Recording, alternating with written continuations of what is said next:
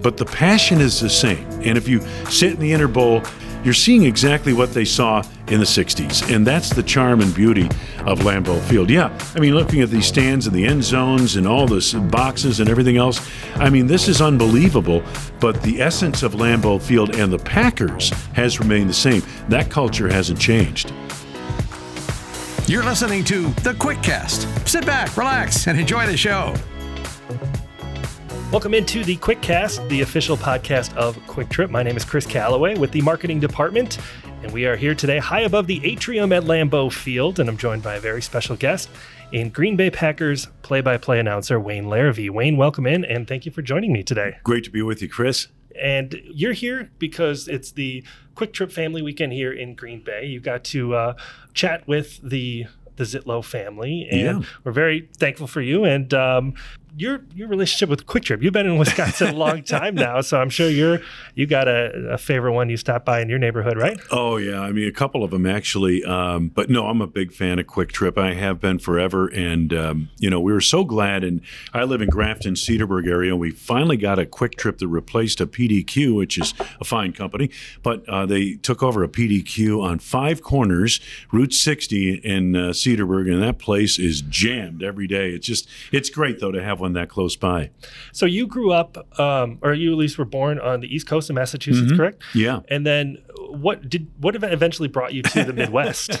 Well, you know, um, I, I when I was in college, I was doing some work, and I uh, got a job in Texas, in Pampa, Texas, which is in the Panhandle near Amarillo, uh, doing high school football. So I took a semester out of college to do one fall, and then I went back, finished up my degree, and had you know enough commercial experience that I got a job in Iowa, Davenport, Iowa, KSTT radio broadcasting Iowa football on the radio. And this is back in the days. Now, this opportunity wouldn't exist today because this is back in the day when uh, major colleges, especially in the Big Ten, did not have a single origination to their broadcast. They had many. Several towns, several of the major towns uh, throughout the state would have their own broadcast. So I was on one of those, and I, I remember there were like 13 of them for Iowa because every town was passionate about Hawkeyes football. And so I was on one of 13, and I'll never forget the second game we did was in the LA Coliseum. well, the Coliseum didn't have 13 radio booths, okay? Um, so some of us were up on the roof, and here I am up right on the roof of the Coliseum trying to broadcast this game without binoculars, without glasses, and I'm just under, I could reach up and touch the lights of the stadium. And I remember I got a, an Iowa score wrong. I didn't realize it till I got back Monday uh, at the office and saw. Oh wait a minute! It wasn't who I thought scored. It was somebody else. But um, that was kind of that was a great opportunity. And from there, I went to Kansas City. After a year of that, I went to Kansas City and then Chicago and up here. So you've been with the Packers since 1999, correct? 99, yeah. So just after that initial couple of Super Bowl runs, and the the team has you know been successful. And what's really st- stood out to me is the way that Lambeau Field has changed. And Yeah. I mean, what are your memories of of Lambeau itself uh, back when you started versus kind of the what it is today? Well, it's interesting you mentioned that because the first game I ever broadcast for the Chiefs was a preseason game in 1978 here at Lambeau Field. And this is before there were any of the skybox things. So, you know, nothing it was just kind of like it was in the 60s. You had two scoreboards, Pabst blue ribbon on each scoreboard and the north and south end zone areas. Um, it was very much the old press box, the same one that was there for the Ice Bowl. And so it was for me, um, you know, being a, having grown up a Packers fan in the 60s in- in Massachusetts and envisioning all this, it was exactly what I envisioned. And it was the old Lambeau Field. Um, and I've seen it change over the years as I've come through here. But that was the first game I did, and I, I'll never forget it because the Packers had this uh, first round draft choice out of Stanford by the name of James Lofton, um, and he was just he became a megastar in the league. And eventually, I got to know him. Eventually, worked a lot of games uh, with him with Westwood One. Very nice. And you mentioned you grew up as a Packer fan out in Massachusetts. Yeah. How did that work? Well, I mean, if you were a football fan, if you were an NFL fan, I mean, they play the NFL was the, the game, and of mm-hmm. course, the AFL was getting started back in the '60s, but the NFL was really the game, and it kind of after the 1958 title game, Giants and Colts in, in New York, the the game went from black and white to color in a hurry. And that's kind of where it was in the 60s. It, it just kind of burst on the scene. And the team, well, I was about six, seven, eight years old. The team that was you know that I really liked. My two favorite colors were green and gold, and the team I liked wore green and gold, and uh, they were winning the Lombardi Packers. So they became to me uh, that was uh, that was really a dream. So you're you're a young boy with memories of the Ice Bowl and Yeah. some of those Bart Starr teams. Yes, exactly. Okay. Those were my Packers. yeah. All right. So eventually you you come to work at Lambeau Field and, and you're calling these Packer games. I, I would imagine that has to be sort of a, a dream come true for you. How do you sort of balance being a a fan of the team and you know like quote unquote like Homer on the broadcast, you know, and everything with you know your your radio obligations and calling it like you see it. Yeah, you know there there is a certain part of you that can't be a fan. Right. Um, and you know where I find it being more of a problem is not so much in um, talking things up, but um, like fans, uh, especially Chicago Bears and Green Bay Packers fans, they're so knowledgeable about the X's and O's of the teams and the personalities and the players. They're so tuned into that that I think the fans on on both sides get very negative toward their teams. You know, it's never good enough. Um, that win yesterday, ugly win, wasn't it? You know. It, yeah, we have a tendency to get negative. Um, now, if anything, anyone comes in here and says something bad about our team, the Packers, or down there, the Bears, oh, then, you know, those are fighting words. But we feel no problem criticizing our own team as fans. And so I have to kind of guard against that a little Sure. bit. You know, you don't want to be too critical because you, you understand how difficult it is to do this day to day when you're as close to it as I've been over 43 years in the NFL now. Um, it- it's not easy. This is tough. This is, it- it's hard to win a game. Much less do what the Packers have done in the last 30 uh, years. So, do fans come up to you and do they ask, why are we playing that running back? You need to make a different draft pick? Do they think that, you know, you're somehow in, in that draft room or when those types of uh, things happen? They, they uh, sometimes, yeah, they do like to express, you know, their thoughts Mm-hmm. on something because uh, I become their link to management when I'm not a link to management at all. Management wouldn't have me as a link, trust me. Uh, but no, I sometimes they do, and is it's usually a good discussion. And um, the fans have been great here; they really have. But I, I appreciate their knowledge of the game and how into it they are. That's the thing, the passion of the two fan bases. And when I was in Kansas City, unfortunately, this was back before uh, Marty Schottenheimer and that whole group got in there. Um, the Chiefs weren't very good. Marv Levy was the head coach, and they were really struggling uh, those years in the late 70s, early 80s. Um, but the Chiefs fan base was tremendous. So I, I really feel proud that I've had an opportunity to work uh, Kansas City Chiefs, uh, preeminent AFL team, um, Chicago Bears, and the Green Bay Packers, the two preeminent uh, teams in the National Football League. Yeah, that's uh, quite the, the the list of the upper echelon of teams that have not only been there a long time, but been successful too. And what's great about it is radio means something to those fans. It's very important to those fans. And uh, when I was in Chicago, we used to have these big campaigns, billboards on buses and everywhere. Uh, turn down the sound on your TV, turn on Bears radio type thing. And it's harder to do that now because. Uh, the TV signal has changed. Okay, the radio signal's the same, but but depending on how you get your TV, do you get it over the air on antenna? Do you get it on cable? Do you get it on satellite? All those signals are different, and it's why it's so hard to sync up to radio. Sure. So when you're broadcasting and you and Larry are calling a game, how do you broadcast to those diehard, super knowledgeable fans versus you know a, a casual fan that might not understand when you're talking about slot right and split left and you know all that kind of stuff. Yeah, you know that's that's kind of a leap of faith. You have to. Uh, that's why a lot of times I'll say, uh, you know, Davante Adams out to the right side, Randall Cobb to the left, kind of thing. Um, you know, you have to figure that most ninety percent of your audience knows that, uh, knows what kind of formation they're looking at. I the when I do a Packers game on radio, I'm trying to. I think of the guy who's out in a tractor combining in the field and he's got his headset on. He's listening to us on the game, and he's doing his work. Um, I, the state trooper out, you know, patrolling the roads, uh, the highways. Uh, people going from I don't know Door County back home to Milwaukee.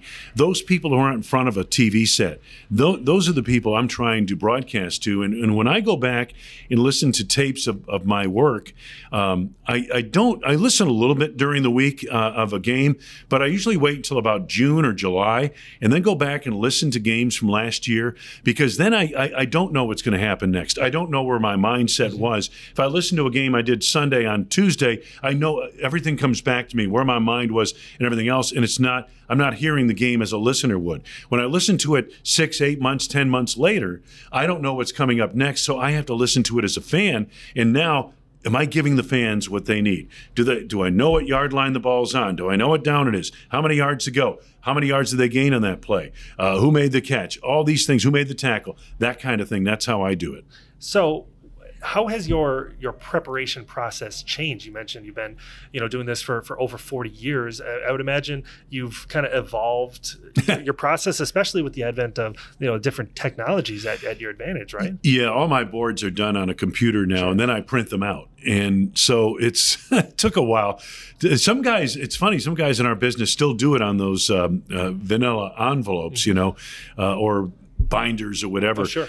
And some guys still do that, um, but I, I, do it all on computer now, and it's and and uh, the hardest thing for me is you know I spend all week putting information together. Um, and it, I go back to when I was in Pampa, and a, a, colleague of mine, actually my boss at the time, said, "You know, listen, you don't have to have everything memorized, but you have to know where to get that information. Know where number 89. If you don't know who number 89 is, you got them over here and you got the name right next to the number. So that helped me develop my board. So what I do is I put everybody listed numerically on the sides, and then I have everybody in position. Running backs, offensive line, tack, everybody is in position in the middle of the board. But they aren't they don't stay in position. The play happens, they're all out of position. So who's number 32? Well, I can go over here numerically and find number 32, that kind of thing. So, um, but that's evolved over the years a little bit. Um, I probably put too much information on my boards. A lot of guys today don't put a lot of mm-hmm. information down. They kind of have it somewhere else. Maybe it's in their head. But for me, it's kind of part of my preparation sure. in, in getting ready for the game. I Have too much rather than too little information yeah, for sure. Exactly. So let's say, you know, it's a Packer bye week and it's Giants versus Panthers and you're watching it, do you have like a running play by play going in your head as you're watching that, or are you able to kind of turn that off as you're you know watching it as, as, a fan? Yeah, a little bit, but no. If I, especially if I know the two teams, yeah, maybe. Uh, if I know the two teams, I, I will kind of in my mind will start churning like that watching the game. But if I don't, if it's Giants and Panthers, I probably don't. And and if I if the Packers are going to play the Giants coming up, I'll definitely watch the game in a different way. Sure. You know, so I'm kind of looking at their personnel and and I may even have a chart in front of me as to you know who they are and that type of thing. Okay. So we're hitting sitting here at, at Lambeau on a Friday in July, and it, it certainly feels different than a Sunday in December. How do you describe what happens to this town on a Packers game day versus what it's like the other 350 some odd days a year? Well, you know, uh, the Packers and everything about why this town is what it is is certainly prevalent um, even during the off season. But game day, game weekend, actually, mm-hmm. but game day especially, it's a tremendous celebration. It's like a holiday here. Um, when the game's on, you can go to one of the malls and it's empty. You know, walk down Main Street of Green Bay, it's empty. Best you know? time to do grocery shopping. exactly. And a lot of people have told me that. Sure. And a lot of people listen to us when they're doing that. But, um, you know, it's a celebration. It really is. And it's become so much bigger than it used to be. And it used to be Green Bay and it, you maybe Milwaukee, especially when the fans got sprinkled in after they stopped going down to Milwaukee to play three games. But now it's become this destination place, mm-hmm. this bucket list place. So there are people from all over the world who are here. So it's a real different feel, but it's a tremendous celebration of the Packers and football. Right. And it's by far, I think, the smallest our city that has a professional sports mm-hmm. team. And you know, having the history of the Packers, you know, dating back to 1919, I believe. How do you think they've been able to, you know, kind of keep that that title when you know so many teams are moving. You know, you see the Raiders go from Oakland to Las Vegas, and that seems to be a lot before that Los driven. Angeles, right? Yeah. You know, a lot of these seem to be money driven. Like, how do you how has Lambeau Field been able to essentially keep the Packers here? Yeah, that's an interesting uh, point, and it is kind of a marvel when you consider stock sales for one have helped sure. over the years. But uh, and it's it's part of the charm of this team and how so many uh, hundreds of thousands of people now own a little piece of this team. Mm-hmm. Uh, it's the structure of the charter that uh, you know if this place was this team was sold and and moved, all the proceeds would go to the VFW or something like that. Uh, I'm not sure of that story, sure. but it's it's part of it. Um, and I think that there has been, and it's very interesting if you go back over the years, even into the 50s, when the Packers were trying to upgrade to Lambeau Field, how much other teams in the league, including the Chicago Bears and especially George Halas, Halas uh, valued the Green Bay Packers, what they meant to the league and what they meant to his franchise in terms of the rivalry. So there have been a lot of things that have come together to make this happen. And today, a lot of it is business and making money and that type of thing, the expansion of the, stadium here. Um, but the passion is the same. And if you sit in the inner bowl, it's really the same. If your focus from the inner bowl is on the field, you're seeing exactly what they saw in the 60s. And that's the charm and beauty of Lambeau Field. Yeah, I mean, looking at these stands and the end zones and all the boxes and everything else, I mean, this is unbelievable. But the essence of Lambeau Field and the Packers has remained the same. That culture hasn't changed. Right. And certainly having some winning seasons, you know, more more often than not, and some championships certainly help. And we have those, you know, championship over my shoulder here, and you've been lucky enough to be calling a Super Bowl, yep. and um, you know, being able to experience that. You know, you're not on the field part of the team. But what's that feeling like for you as a broadcaster who's, you know, just it's just out in front of you, but yeah. it's kind of the, the pinnacle of where you're trying to get to, right? It really is. Yeah. And, you know, I'd say a playoff game is like that. You know, it's always your best preparation. You're always your sharpest in those situations, it seems like. Um, you know, in the Super Bowl feeling that I had, it's interesting because that whole week, uh, in Dallas was just a meteorological disaster. The ice storm, right? Uh, the ice storm, and the ice didn't, you know, leave the streets till like late Saturday afternoon, and it was an amazing week in many respects, but a difficult week. And the game where we broadcast in Dallas, we were in the corner of the end zone, and it's really hard to do the broadcast. So it was a real struggle to do the game. Um, and you hoped you covered things well. You hoped you said the right things and called the play correctly and all that. Um, but when it was finally over, it was like, and they had finally won. Um, it was like, wow, what a great experience. Whereas, as my son said, it was also on the trip, one of my sons said, you know, if the Packers had lost that game, we'd be lamenting it as one of the worst weeks of our lives. Right. And but the win made everything, made it all of a sudden, oh, wow, this was just a great experience. So then the last decade of, of getting so close but not being yeah. able to get quite back. Is that as, as as tantalizing for you as it is for you know all the players on the field? Oh yeah, no question about it. Uh, when I look back on it since 2010, when the Packers won the Super Bowl, and people say, well, they were 15 and one in 2011, but you know I worried about that team because the defense had collapsed, and and you got to play defense uh, to win a Super Bowl. You really have to be a good defense. So you know the next time they had a chance to go to the Super Bowl was 2014. It was a team that evolved through the season, and by the end of the year, they were better than anybody. They had beaten the Patriots on the way in, and they had Seattle all but beaten in that mm-hmm. NFC Championship game. That was really difficult because they would have played the Patriots in the Super Bowl again, and they they probably would have won because the Patriots weren't playing that well. Um, but the next year, you know, as we went along, 2015 wasn't the same. 2016 was a bad team, and Aaron Rodgers elevated them to the NFC Championship game. 2017, Rodgers got injured. Things were falling apart in 2018. And then Matt LaFleur came in 2019. They were very fortunate in LaFleur's first year. They got all the way to the championship game and got blown out in San Francisco. But by 2020, they had a team along with Tampa Bay. Those are the two best teams of football. Just happened to be they couldn't get by the Buccaneers in a game right here at Lambeau Field. Finally got a championship game back here. Couldn't quite get it done.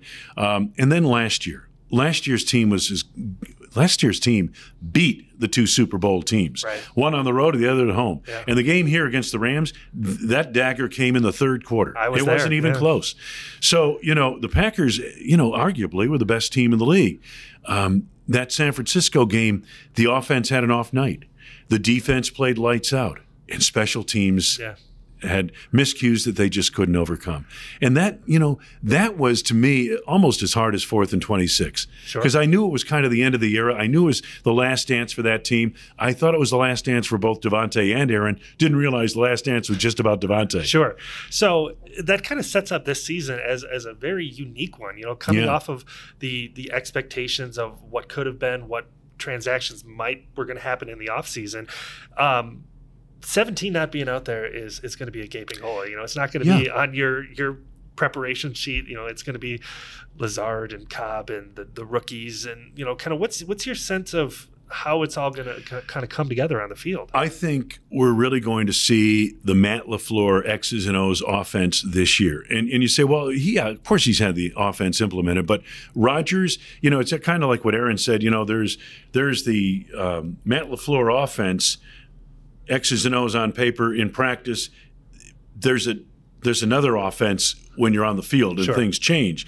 And and that's true with any offense, okay? But I think we're going to see the Packers married a lot to um, LaFleur's uh, offensive theories and and game plans. And um, I th- I said this and I got trashed on on social media. The Packers are going to be fine, okay? Are they as good without Davante Adams? No Right.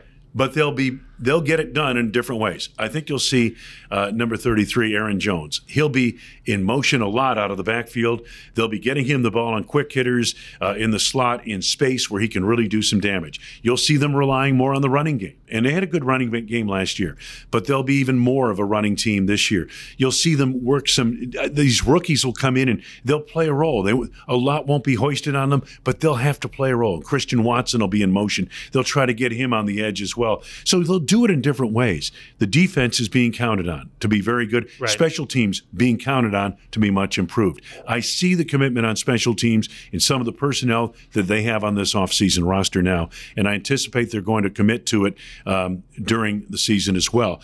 And I think the defense remains to be seen. But if they're as good as what people around the league say they should be, then uh, the Packers will be fine.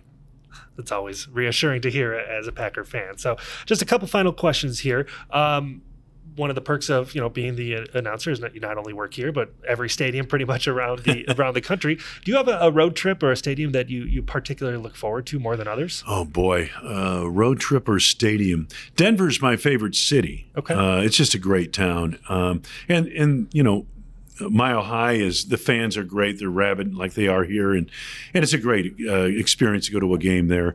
Um, you know, believe it or not. The stadium in New Jersey, uh, MetLife Stadium, Okay. you get a really good view of the game from there. They've got you almost on the 50 yard line. And, you know, I'm starting to judge stadiums now based on where we broadcast from. Dallas is a great stadium, but we're so far away from the action. Sure. I, I dread going there. Washington's the worst stadium in the in the NFL. Uh, again, we're corner of the end zone, but very, very low in the Oh, corner. yeah. And it's very hard to see. Um, is really good. You're almost too close to the action there. But, um, this is the best place to do a game from Lambeau Field, and I guarantee you, uh, 31 other um, local play-by-play guys would tell you the same. Right. Uh, next question. You mentioned James Lofton as being kind of uh, one of your favorite guys, but are there guys over the years that maybe weren't stars that stood out to you as you know, kind of some of those those Packer players that that that stick out to you and guys that you remember? Oh, he was a star, but um, Lynn Dickey was one of my favorite Packers. I, I think there are, and I probably Arnie Herber is probably should be in this group, but you know, there's Starr, there's Favre, Rodgers, Lynn Dickey. Those are the four great quarterbacks of the modern era for the Packers. And believe me, Lynn Dickey was as good as anybody. And James Lofton said, and James played in Super Bowls with Jim Kelly. He said Lynn Dickey's the best quarterback he ever played with. So Lynn is a great guy, and I really liked him uh, as a player and as a person. Um, there are so many other guys out there, just you know, Dorsey Levens, and I think to you know, Jordy Nelson was a great guy. They're just a lot of good people. One thing Ted Thompson and Brian Gutekunst do, there is a there's an emphasis on who these guys are as people, mm-hmm. and that makes a difference. It does. You can't have all Boy Scouts on your football team. You need a couple of nasties, but they've got to be the right kind of nasties, and good people are what they try to put into this organization. Last question. So I remember my first time coming to Lambeau. You kind of come out of the concourse into the the main bowl, and you, you, almost takes your breath away. Just everything about it is so striking. Do you still get that feeling when when you come to work here on, on Sundays? Yeah, I do. You know, it's funny because we park in the south, beyond the south end zone, and I have to come across to the press box on the west side. And I'm walking on this catwalk, and you you look on one side, you see the old concession stands; they're still there under the bowl of the uh, stadium. And then you look out on the left, and you see the parking lot and all the tailgates going on.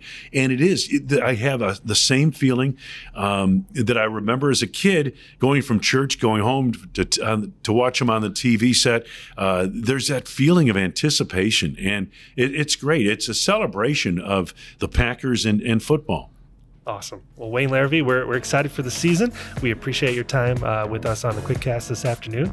And um, yeah, we, we can't wait for week one here to roll around. Good being with you, Chris, and good being with QuikTrip. Thanks, Wayne, and we'll see you next time. Thanks for listening to the Quickcast. Hey, we'll see you next time.